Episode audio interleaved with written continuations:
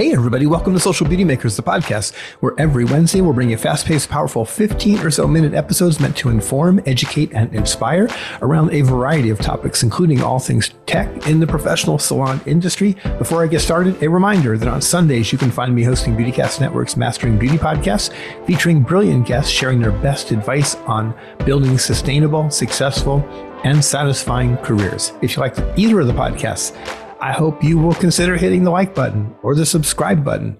Best yet, share or review.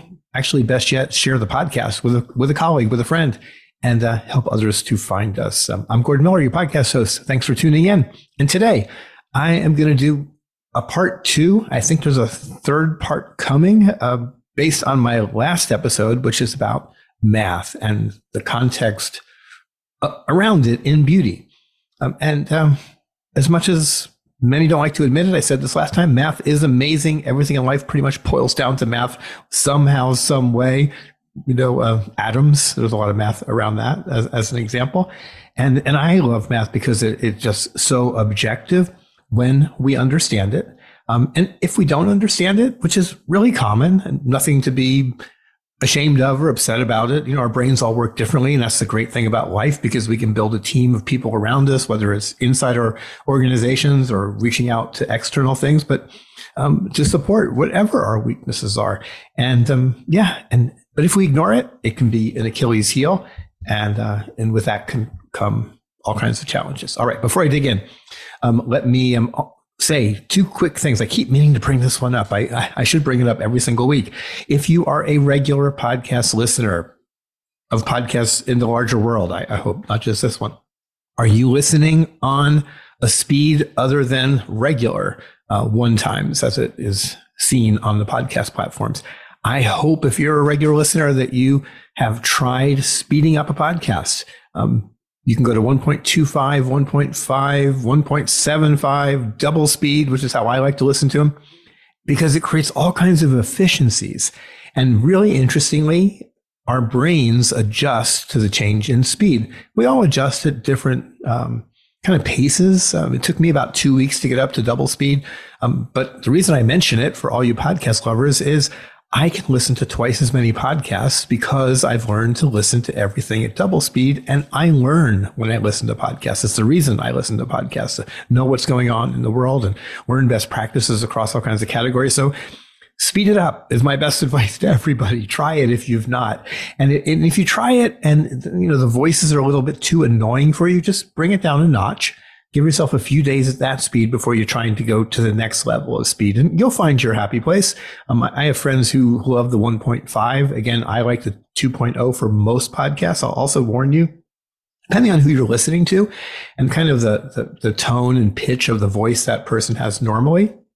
You know, when you go to a higher speed, some voices are a little bit more difficult to take than others. And so, you know, you're just going to have to adjust yourself. But that is a great podcast listening tip. I hope if you haven't tried it, that you'll give it a go and, and be patient with yourself. Because trust me, you can adjust, save time, learn more. Love that. Um, a quick little, really quick little mention on uh, something around the coaching space. Um, you know, I talk about this often um, because they're an important part of the industry. They have an important place and they have a bigger place than they've ever had in the industry coming out of pandemic. So many new coaches. And so, you know, I always say to folks, you know, let the buyer beware, do your homework. If you're going to take on a coach, you know, just find out as much as you can. I was reading something that popped up yesterday um, on one of the coaching pages on Instagram, I believe it was. And they were talking about their journey, I guess. And a big part of it, and a big part of it in the conversations they have, they, they made the comment when we left our corporate jobs.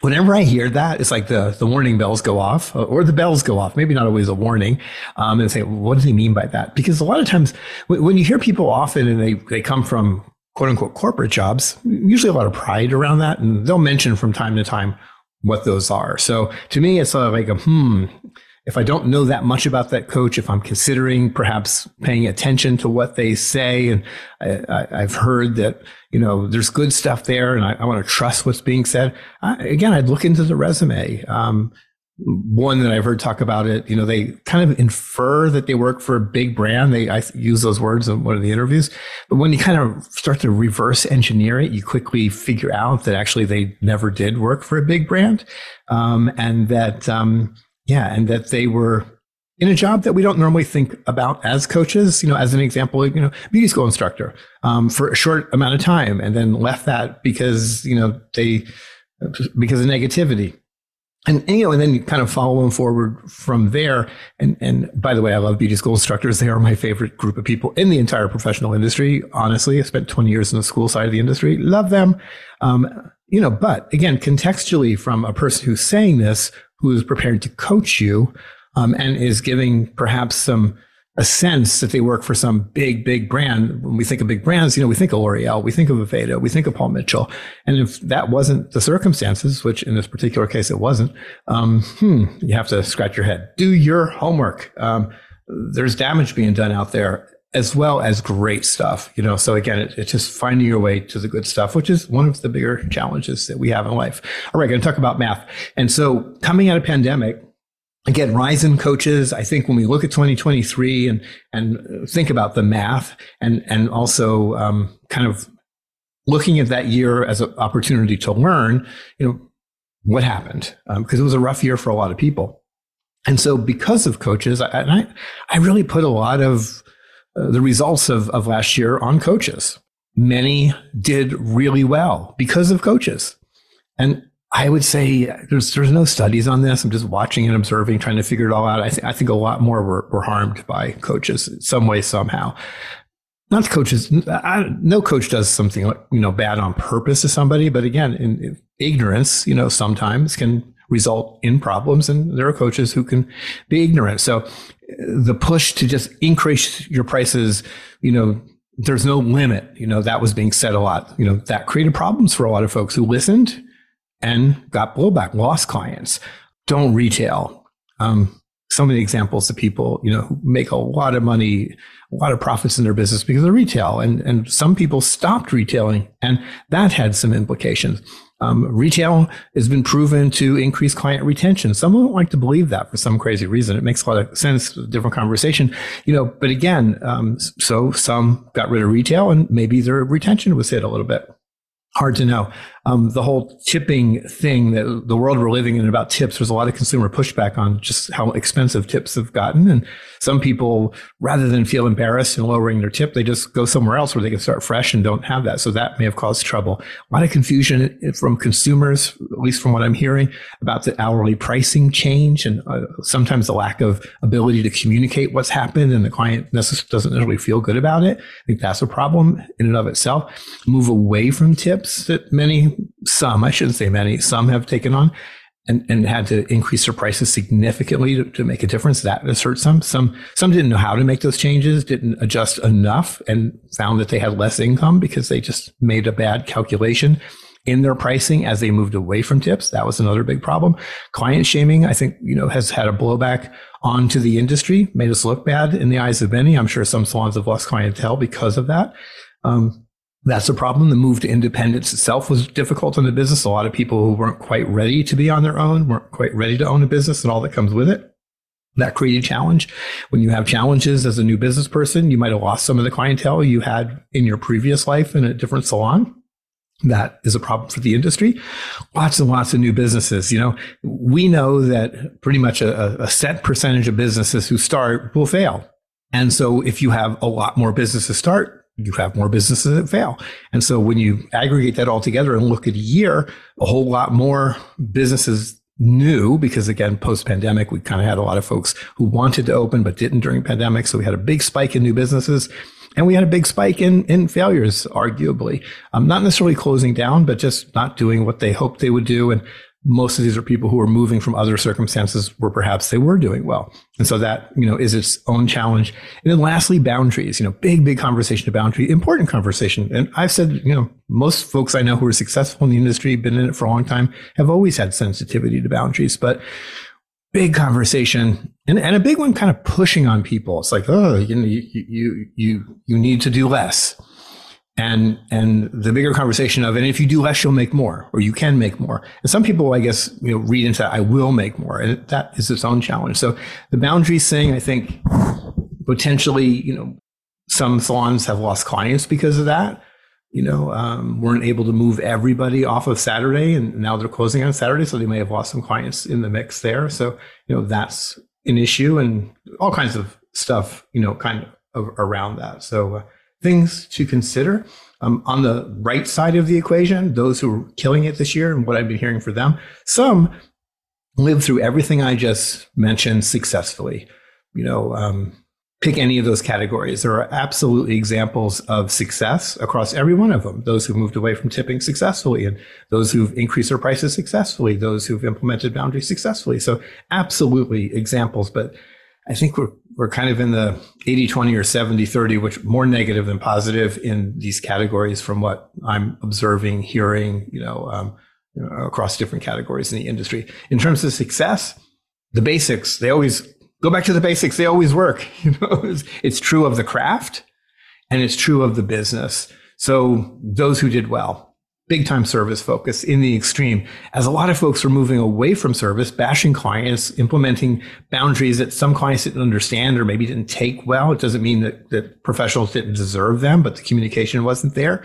And um, and that could um, put those who are focused on service in the extreme in a better place and, and they pick up clients.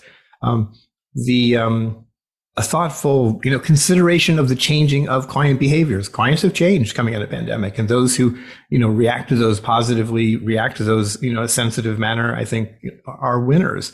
And and, and meeting clients where they are, meaning, you know, um, depending on again how you want to run your business and who you want clients to be.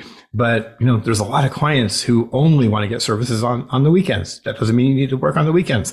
But if you're trying to grow your business, it's something to consider um, there's a lot to consider there as it relates to boundaries and and and uh, building a career where you can have the life that you would like to have personally that you can not wear yourself out. And again there's examples over the last 30 40 years of people who have never worn themselves out you know in a way that's uh, destroyed their careers um, and yet have made great living. So all stuff to consider, just kind of a, a quick review. All right, I want to jump into independence and the math around independence because so many people have moved into this direction and it's a confusing topic. I was looking at a website um, here that it's a national website to help people find suites and they have a lot of content, you know, they, they have a lot of information about rental. Um, fascinating stuff. In Chicago, if I remember right, um, there were 26 suite organizations. Fascinating. Five, six years ago, there was maybe two. Um, so, and I'm talking about in the city, city. There's more out in the burbs. And so, you know, that's fascinating because that kind of turns the marketplace topsy turvy a bit. Um, different conversation. All right. So they said in their uh, content as a recommendation to those looking for suites, they said that you should plan to spend no more than 30% of your total income on rent. So, first off, good advice in terms of thinking about the finance and the financial picture of being an independent. And again, recommendation was 30%. Um, that, by the way, is high. We, we recommend less than that for traditional salons, but 30% was what this said. I'm going to go with this number for now. I'm not recommending it, but I'm saying this is what I read. I'm going to do a little bit of math with you guys um, around that number. Um, so, and of course, if you're thinking about renting a suite, you've got to do your budget, uh, do your your projection of revenues. So, you know, again, work off this this model they've got in here. So, so let's say that you're working three days a week. Um, consistently. That's what you've chosen to do. You've moved independent in part because you want to have some some boundaries. You're going to do three days, um, and let's say that you're bringing in five hundred dollars per day in total revenue. Um, so again, somewhat random numbers, but based on watching and listening to a lot of folks, so not a crazy low number, not a crazy high number. Um, and so that would be um, three days a week, four weeks on the average month, so 12 days of work. And so that would be $6,000 per month in gross income before taxes. All right. So the 30, so in this model, 500 bucks a day, three, three days a week, um, 6K a month in gross income. I'm, I'm assuming no retail at this point. Keep it simple. And let's use that 30% number. So that would mean maximum rent of 1800 bucks. So let's assume that, that you're going to rent a suite, be 1800 bucks a month. You're going to work three days a week And after your $6,000, the rent is subtracted from that number. That leaves you with $4,200 for everything else, including your pay. 6,000 in, less the rent, 4,200 bucks left. Now what comes next? Okay, so I'm going to make this simple. Let's say that all of our other costs, separate from personal income, all of our other costs, I'm going to say are $1,500 per month, including $900 in supplies. Um, and that everything from your phone to your internet to your booking service, it's all in this 1500 bucks. And may or may not be an accurate number, but it's the one we're going to use for this example. So now we've gotten from 6,000 less 1,800 to 4,200 less 1,500. You're now at $2,700 in gross income, right? That's what's left after your rent, all your supplies, and all your extra stuff. Not leaving much cushion here, but let's just say it's 2,700 bucks. And so, um, ideally, everybody every business, you better be saving at least 500 bucks a month. That's a teeny tiny number, you know, really, but I say that should be the minimum, you know, and that's putting away, especially for an independent, that's putting away $6,000 a year. I think once you get to that total, you know, I would keep that going for probably two or three years. So you've got about triple that number for your kind of backup if there was ever another pandemic or something. So that 2,700 minus your 500 for savings takes you down to 2,200 bucks in possible um, income gross before taxes. Very interestingly, before that saving number, 2,700 bucks in gross. Out of our $6,000 in total income, that's 45%. 2,700 is 45% of 6,000. That is about the same as a person gets in a commission salon, typically. Some are different, some are higher, some are lower. Um, the big difference, you don't have any headaches as an owner. Uh, now, I'm not here to be a proponent for one business model over another. I just find that to be fascinating in this example. I'm just doing the math and here's where we ended up. I can't help but observe that. All right. So now let's talk taxes. So you've got self-employed, your self-employment tax, your social security, that's 15 plus percent. Then you've got your federal and your state, state, depending on the state you live in, you know, probably a high of 4%, low of zero. Some states have no state income taxes. Um, federal runs from 22 or so, you know, upward a little bit from there. So let's say, you know, about 35% for sure, you've got to calculate in taxes. So that 2200 bucks, I'm going to take about a third of that away for taxes, payments that you've got to make and all that sort of stuff. Because if, if you don't make it right now, you still need to put it aside because you're going to have to pay it, right? So now we're down to our take home pay, 1400 bucks in take home pay out of $6,000. And this is just real math, folks, just real math. Now, let's go back to tips. Tips at 15% of $6,000 in service income, that's $900. That $900, and I, I, I like to talk about this because I think it's an important and big idea that often doesn't get addressed. And that $900 on top of $1,400 takes you to $2,300 in take home. And that $900 is like, what would that be? It's 40% of your total take home. It's a lot. It's a little bit less than 40, but that's a lot. It's a lot. So keep in mind tips always. And there should be some taxes paid on those tips. I didn't calculate that in it. I took the taxes out of the money before I got to the 1400. I will say that, but I also know that we often, I think the industry average on taxes being paid against tips is about 2%. So anyway, know that you should do that. Everybody should be paying their taxes. I think it's really important. But this is an important way to consider self-employment in particular. There's a different analysis you should be doing if you're going to open a salon. But I think for so many who are thinking about independence, which I think pretty much everybody thinks about it from time to time, I think you've got to really, again, kind of back yourself into the math, think hard about it, and and you know, um, make sure that it can work for you.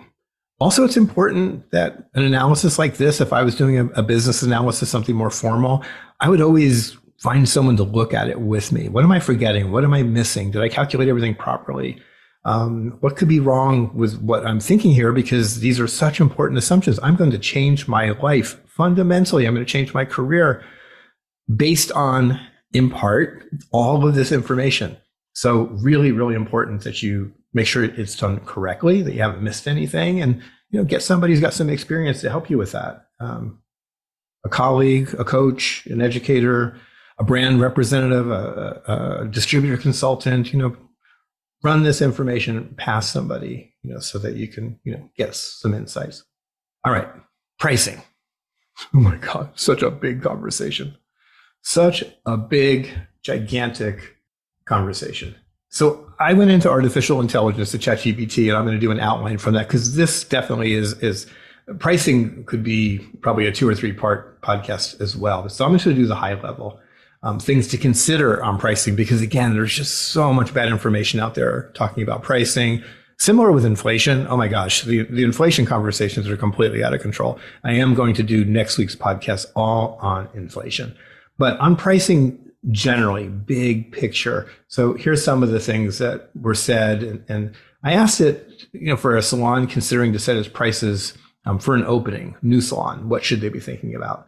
So the bullet points are first and foremost, of course, all of your costs, because you've got to do your budget before you can, you know, really start to then think about, well, what are the prices? So, you know, hopefully you have kind of made some decisions about kind of place you want to be in, rent, and all those sort of things. You got to factor them all in. So do a base budget budget with all of your costs. You have to consider your target market. Who are the clients that you hope to bring into your salon? Is are they at the high end? Is it luxury? Are they more budget conscious? Is it somewhere in the middle? Because you've got to find prices that reflect that. Again, so many people are like, "Oh, you can charge anything."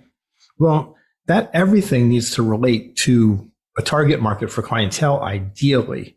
So if you want to be luxury, but you've decided to charge $20 for a haircut as an extreme example, automatically you kind of aren't luxury. People would have perception based on price. They might leave your chair thinking luxury. They probably also think, gosh, they should charge more.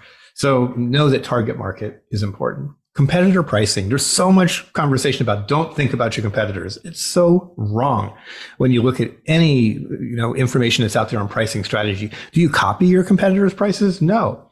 Should you research the pricing of other salons in your area? Absolutely.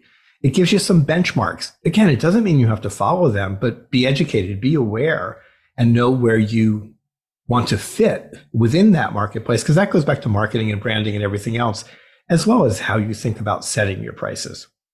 Think about your service quality and differentiation. You know, big ideas like where do you want to be? What is your commitment to your customers from a quality perspective? And how loud are you going to say it? How big a part of your brand is it? And how are you different than your competitors? Because that should have an implication when you think about pricing.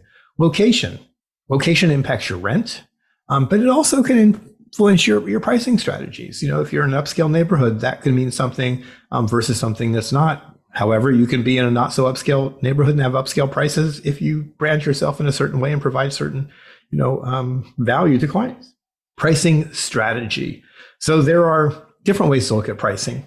And, you know, um, these are three as examples. So one's the cost plus model where you set your prices based on all of your costs plus a markup. That markup depends a lot on industry, depends a lot on the kind of business that you want to open. Again, you know, are you luxury? Are you something else? Um, but this is a method of thinking about pricing cost uh, plus a markup, and figuring out that markup is key. Value price pricing, you know, pricing is based on perceived value to the customer and not just the cost. Customers don't think about cost. So when you're thinking about price from a client perspective and how they might react to it, yeah, what is your value proposition and what does that mean relative to pricing?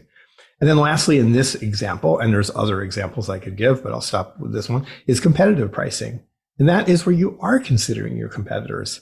You might be in line with them. You might be slightly below them. You might be purposely above them.